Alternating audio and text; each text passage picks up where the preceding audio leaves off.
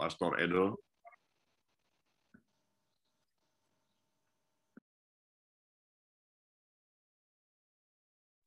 Oke, selamat pagi Bapak Ibu semuanya. Pagi hari ini uh, saya akan apa uh, mulai uh, sharing. Oke, saya akan mulai sharing dari apa yang uh, sudah saya siapkan, saudara. Saya siapkan. Suaranya nggak keluar itu? Oh,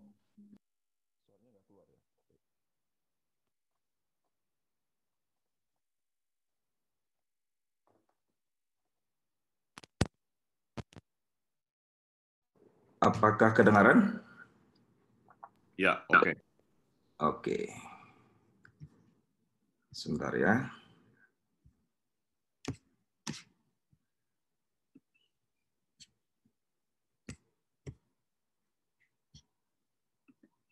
Wait.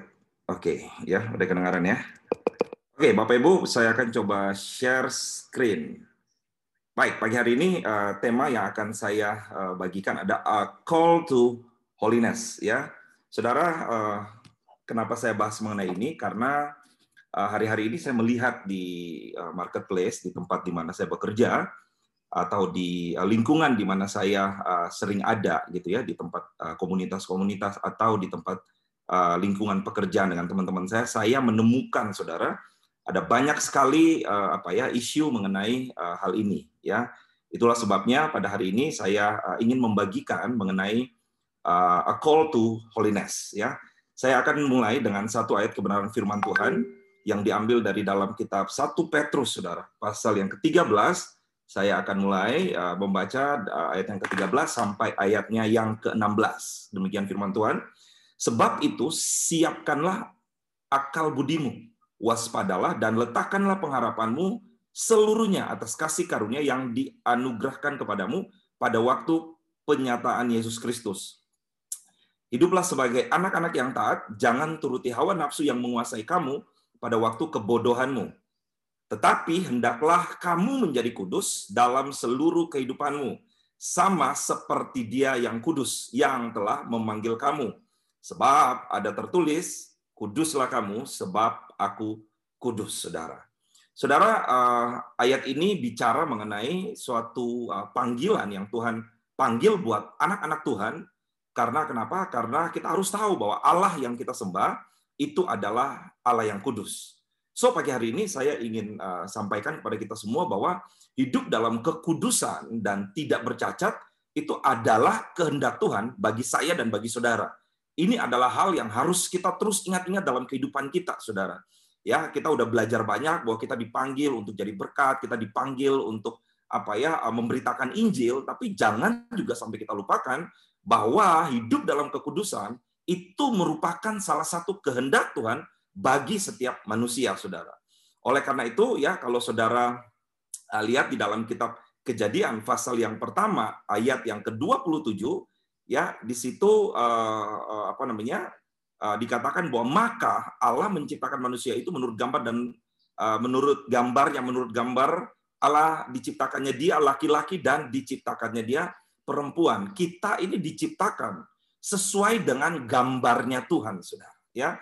Karena kita diciptakan sesuai dengan gambarnya Tuhan, maka kehendak Tuhan adalah ya kita menjadi sama seperti dia. Saya punya anak William, saya dari dia kecil, saya punya keinginan suatu saat dia harus minimal menjadi seperti saya. Itu keinginan saya sebagai ayah, sebagai seorang manusia, saudara. Ya, nah apalagi Tuhan.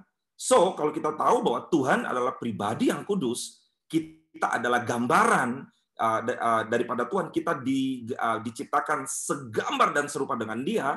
Nah, Firman Tuhan berkata bahwa oleh karena itu Tuhan memanggil saudara untuk hidup kudus. Jadi pagi hari ini kita harus tahu dan mengerti bahwa hidup kudus itu bukan sesuatu yang bisa kita tawar-tawar, saudara. Ya, nah, uh, saudara, Tuhan itu adalah kudus seperti yang saya sudah sampaikan.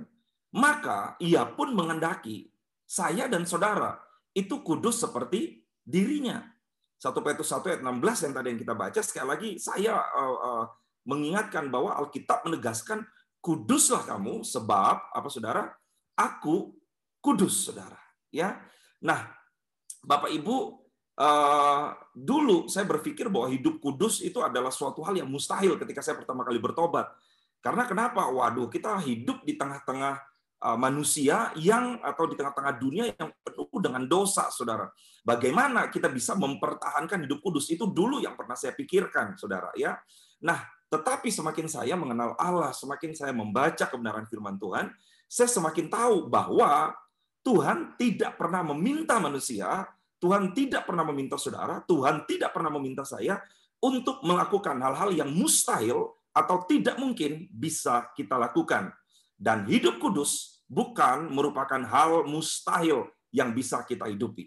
Jadi hari ini saya uh, melalui firman Tuhan ini, uh, Tuhan ingin mengingatkan kita kembali bahwa mari saudara, hidup kudus saudara. Mari ya kita harus tahu bahwa uh, hidup kudus bukanlah hal yang mustahil untuk kita hidupi saudara. Nah, karena Tuhan adalah kudus, saudara, maka kita tidak dapat menyatu dengan ketidakkudusan dan segala bentuk kecemaran. Ya, ini penting saudara ya, karena Tuhan itu kudus dan karena kita dipanggil untuk menjadi pribadi yang kudus, maka kita tidak dapat menyatu dengan ketidakkudusan atau segala macam bentuk yang namanya kecemaran, saudara. Ya, nah dengan kata lain, kalau kita tidak hidup dalam kekudusan, maka saudara kita nggak akan bisa menyatu dengan Tuhan, saudara. Ya, nah oleh karena itu Alkitab menegaskan ya bahwa tanpa kekudusan tidak ada seorang pun yang bisa melihat Allah, saudara. Ya, Ibrani pasal yang uh, uh, ke-12 ayat yang ke-14 berkata bahwa berusahalah hidup damai dengan semua orang. Kejarlah kekudusan, Sebab tanpa kekudusan tidak ada seorang pun yang apa saudara yang bisa melihat Allah. Oleh karena itu, ya hari ini kita akan belajar bagaimana saudara kita harus mengejar kekudusan di dalam hidup kita.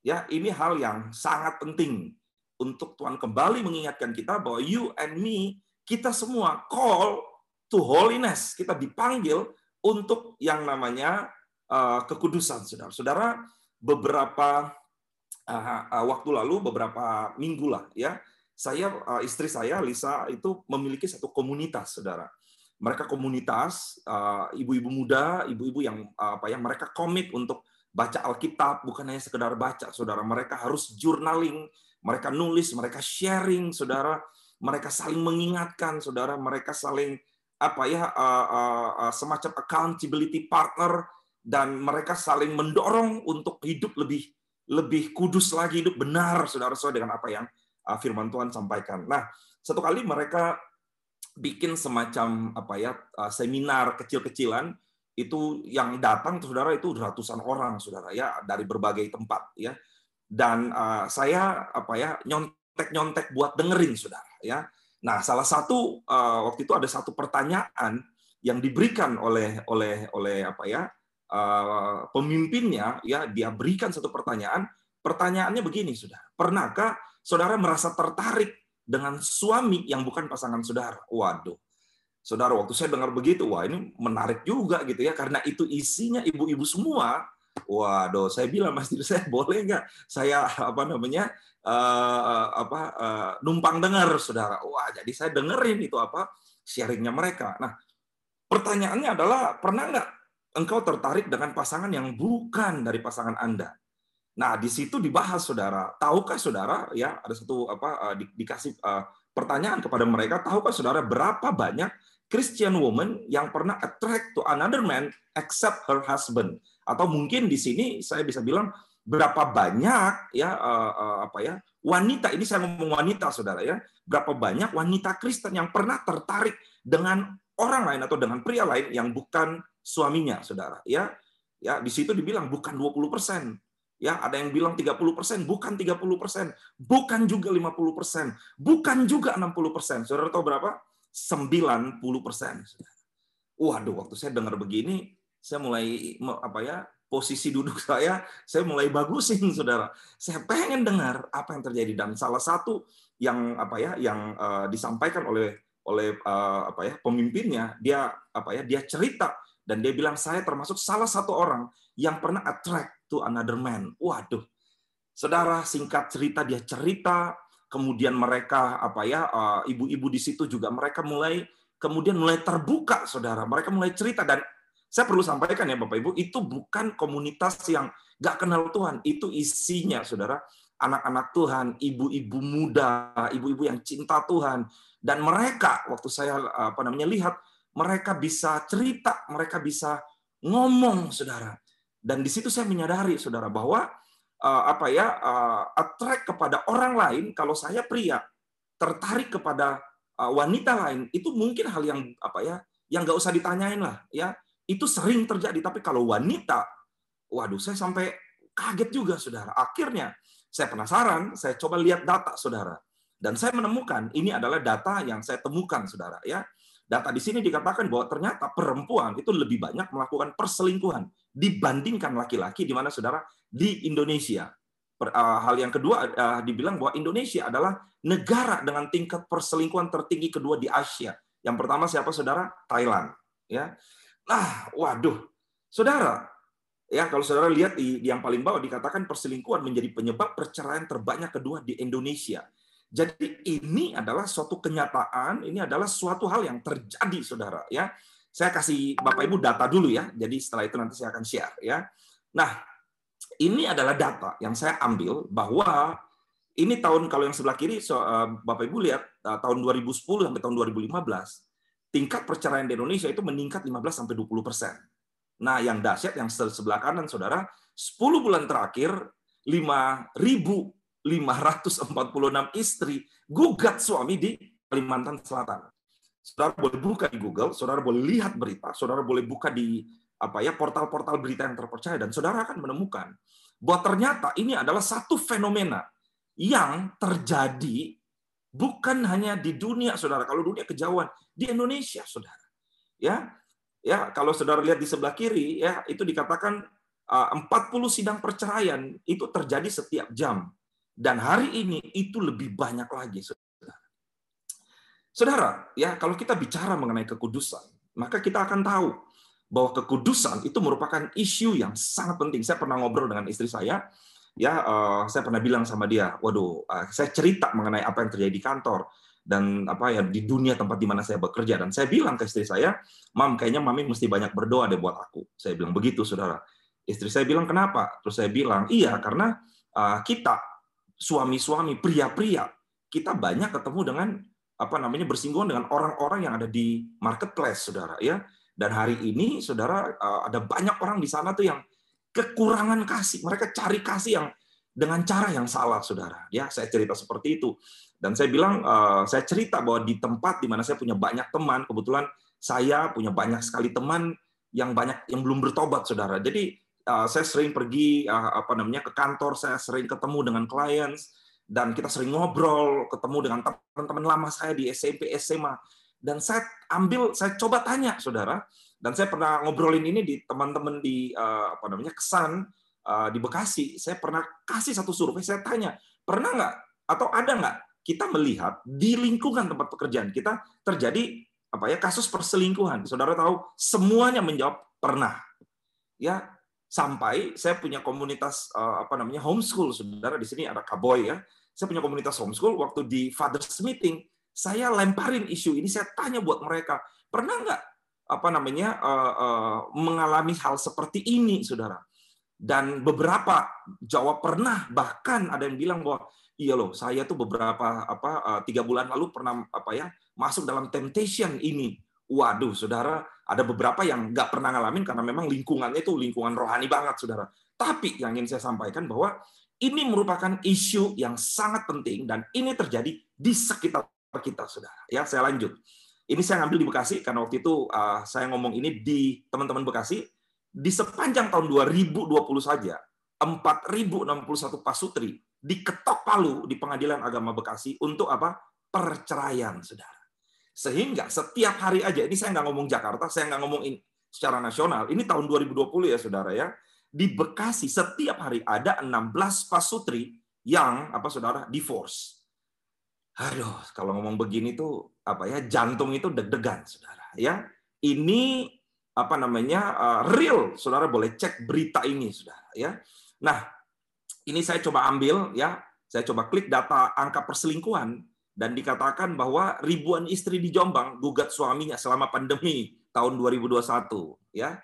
Jadi kita jangan berpikir bahwa isu ketidakkudusan ini merupakan wah ini masalah luar, oh itu nggak kena dengan kita. Nanti kita akan lihat saudara ya.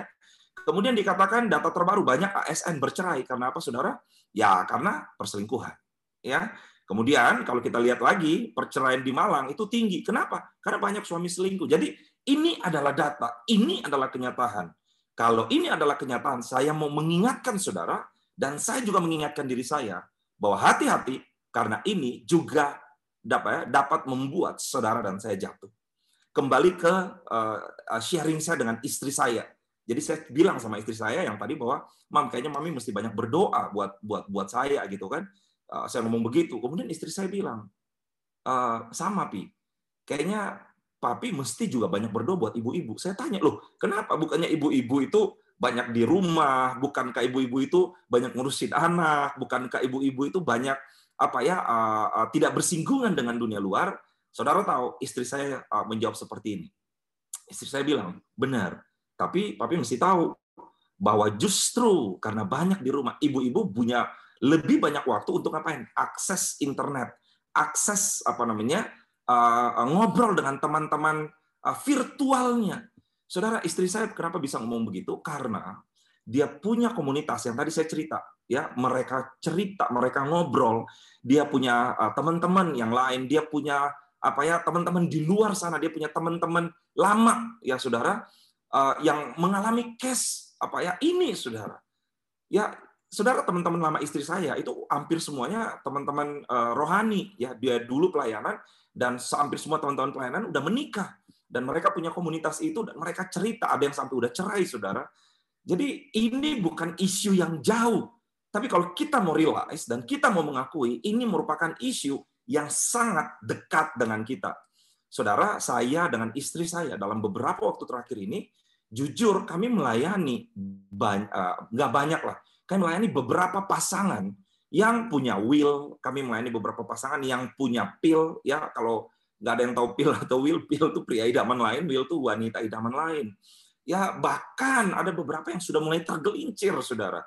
Tapi sekali lagi ya eh, apa ya, saya mau mengingatkan itulah kenapa Alkitab berkata pagi hari ini dengan sangat kencang bahwa kuduslah kamu sebab apa? Allah kita adalah Allah yang kudus, saudara.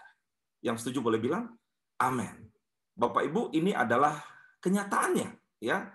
Aduh, ya. Nah, Saudara, perselingkuhan itu biasanya dimulai dengan yang namanya emotional affair, ya. Ini adalah hal yang yang kita harus tahu, ya. Emotional affair. Ini ini saya ambil ya beberapa tanda orang mulai mengalami yang namanya emotional affair.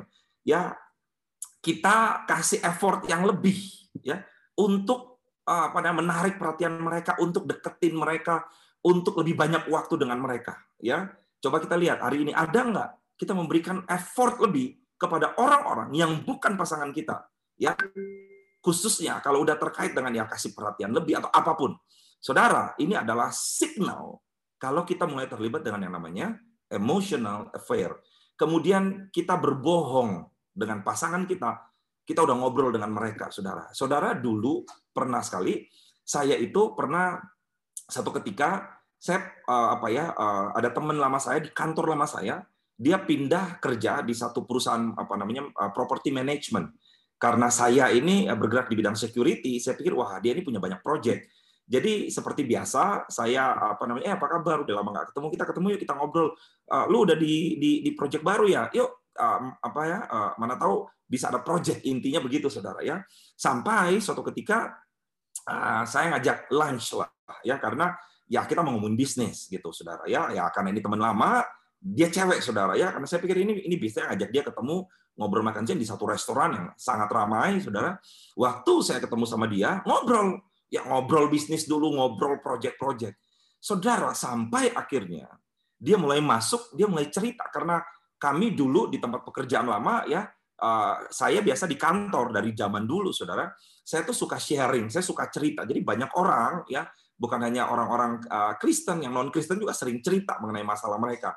Singkat cerita, ya dia mulai cerita bahwa dia udah tiga tahun, saudara, apa ya tidak uh, uh, apa ya berhubungan dengan suaminya. Saudara, uh, waduh, saya tadinya pikir ya cuma cerita biasa. Sampai akhirnya dia mulai cerita yang semakin dalam. Dia cerita, saudara, sampai akhirnya saudara, dia cerita di tengah-tengah waktu lagi makan siang sambil nangis, saudara. Waduh, saya juga shock, saudara ya. Waduh, untung saudara nggak ketemu saya waktu itu lagi cerita dengan apa ya, seorang wanita yang di depannya lah sambil nangis. Mungkin kalau saudara ketemu saya begitu, saudara pikir wah ini Edo lagi macam-macam gitu ya. Saudara singkat cerita, saudara singkat cerita, uh, apa ya uh, pulang, saya cerita sama istri saya gitu loh. Wah istri saya akhirnya bilang, pi udahlah apa uh, apa pokoknya mulai sekarang kalau mau ketemu dengan orang ya apalagi kalau uh, cewek nggak boleh sendiri harus berdua ya itu kata istri saya bilang iya saya juga nggak pernah. Cuman karena ini mau ngomongin bisnis, saya juga nggak nyangka. Ya, dan di situ saya ingatkan saya bahwa yang namanya apa ya uh, uh, apa namanya temptation itu bisa datang di saat-saat yang tak terduga, saudara. Saudara, saya punya banyak teman, saya punya ngobrol dengan banyak orang yang mereka menceritakan bahwa apa ya uh, di tempat pekerjaan mereka itu hal seperti itu hal yang biasa. Nah, saudara, akhirnya begini, akhirnya dari situ ya saya pernah satu kali, saudara, satu kali saya ketemu dengan orang, pergi dengan orang, karena saya takut, apa ya, bukan takut, karena saya lupa kasih tahu istri saya, ya saudara saya nggak kasih tahu sama istri saya gitu loh bahwa saya tadi ada pergi ya sama orang gitu loh. Ya memang urusan kantor urusan pekerjaan saudara. Maksud saya ya udahlah nggak usah ceritalah daripada nanti apa ya uh, istri saya uring-uringan begitu kan. Maksud saya itu sebenarnya tidak ada yang bermaksud ingin menyembunyikan tapi hanya nggak mau supaya apa ya ya istri saya jadinya nanti apa ya uh, berpikiran yang aneh-aneh lah. Pikiran saya begitu, saudara. Singkat cerita, akhirnya kita ngobrol lagi dan di situ saya tahu bahwa ya apa pun kita tidak boleh menyembunyikan hal-hal yang berhubungan dengan apa ya pas apa ya orang lain di luar dari pasangan kita. Saya belajar untuk selalu ngobrol apa pun dengan pasangan saya, dengan istri saya, saudara. Nah, jadi ini adalah apa ya tanda-tanda kemudian we are spending more time with them than your spouse. Jadi banyak orang hari-hari ini saya lihat waktunya pulang kantor nggak pulang, saudara ngapain? Nongkrong di luar. Nah kalau kita nongkrong, apalagi nongkrong dengan orang yang bukan pasangan kita, itu adalah tanda-tanda, saudara. Ya. Kemudian apa? Wah kita text, texting dengan mereka, kita WA, ya. Tapi kita mencoba untuk menyembunyikan. Ngapain, saudara? Wah, udah mau sampai rumah, kita delete. Saya pengen tanya, ayo, saudara nggak usah ngaku. Berapa banyak yang pengen sampai rumah dihapus dulu, saudara? Saya pernah melakukan itu, ya. Tapi saya tahu bahwa itu adalah hal yang salah. Itu membuka celah. Dan hari ini kalau masih ada di antara kita, mungkin kita pikir, nggak apa-apa lah. Kan yang penting, ya saya nggak mau berantem aja. Saudara, bukan soal berantem. Tapi itu kita sedang membuka celah. ya. Dan terakhir, kita ketawa lebih banyak dengan orang lain yang bukan dengan pasangan kita. Kita bisa cerita. Nah, itu adalah tanda-tanda awalnya apa saudara emotional affair saudara ya Aduh. Nah, kenapa saya kasih eh, foto-foto begini, saudara? Karena Amsal 6 ayat yang ke-27 bilang begini, tiap-tiap orang dicobai oleh keinginannya sendiri. Karena ia diseret dan dipikat olehnya. Dan apabila keinginannya itu telah dibuai, ia akan melahirkan dosa. Dan apabila dosa sudah matang, apa saudara? Ia akan apa? Melahirkan maut, saudara. Saudara, ini yang terjadi ya kalau setiap orang itu dia punya keinginan. Manusia ya apa namanya kalau orang bilang kejahatan terjadi bukan karena ada niat tapi juga karena ada kesempatan Saudara. Nah, buat Bapak Ibu yang hari ini bekerja, buat Bapak Ibu yang hari ini di rumah pun jangan berpikir bahwa kita kebal dengan dosa ini, Saudara. Alkitab berkata tiap-tiap orang dicobai oleh apa? Keinginan. Wah, keinginan untuk apa ya didengerin sama orang lain, keinginan supaya Wah, orang lain bisa menghargai kita lebih mungkin di rumah enggak, saudara. Wah, kita expand hari ini, ya. Saya mau ingatkan, Alkitab berkata, jangan kita dicobai oleh keinginan kita atau membawa diri kita untuk dicobai. Kenapa? Karena kita bisa diseret dan dipikat olehnya. Titik di mana kita nggak bisa balik adalah titik di mana ketika kita mulai terpikat dan akhirnya kita diseret oleh keinginan dosa itu.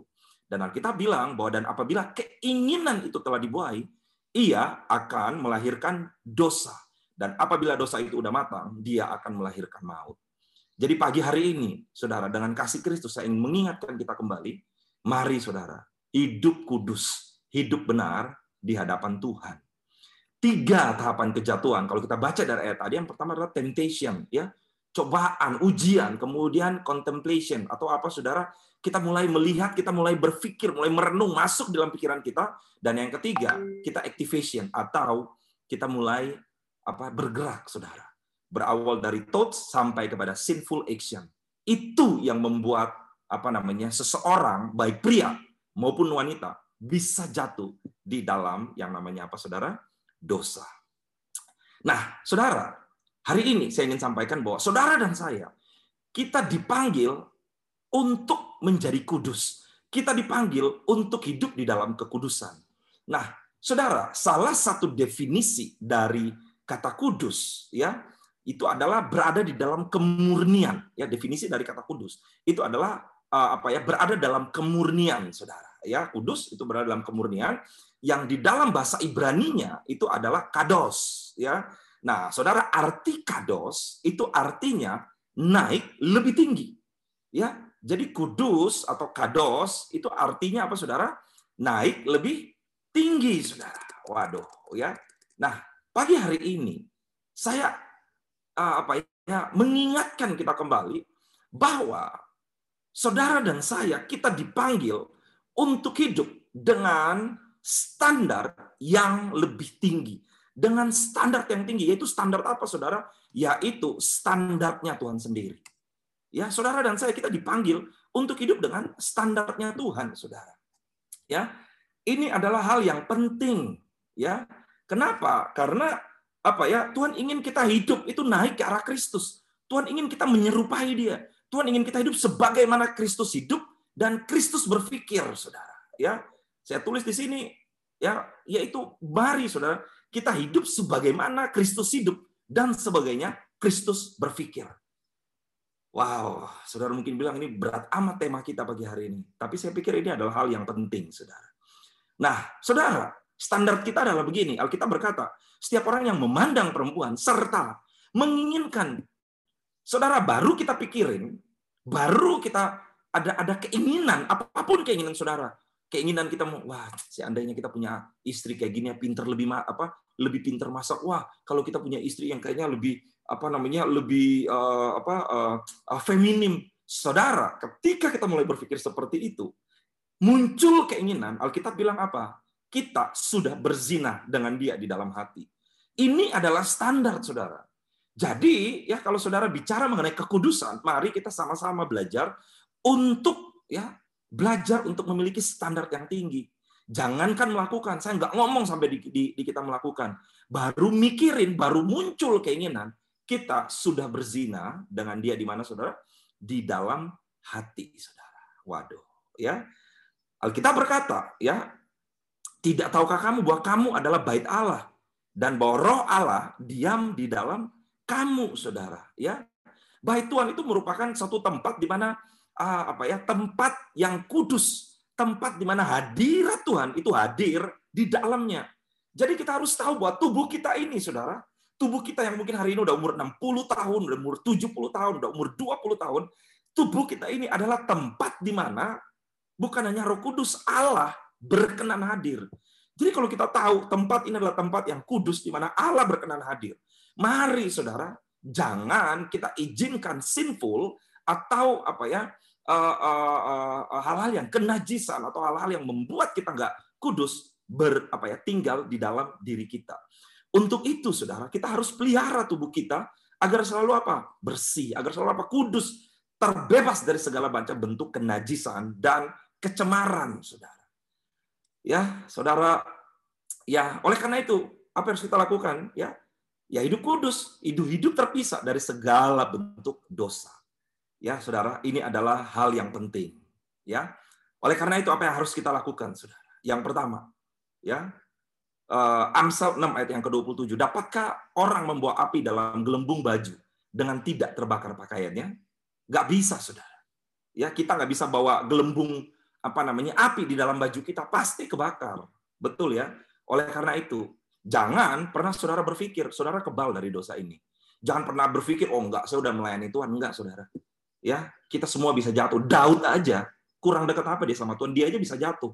Ya, tapi hari ini saya tahu Tuhan panggil kita hari ini adalah pribadi-pribadi yang kudus. Oleh karena itu yang pertama, Saudara, jangan kita bermain-main dengan api.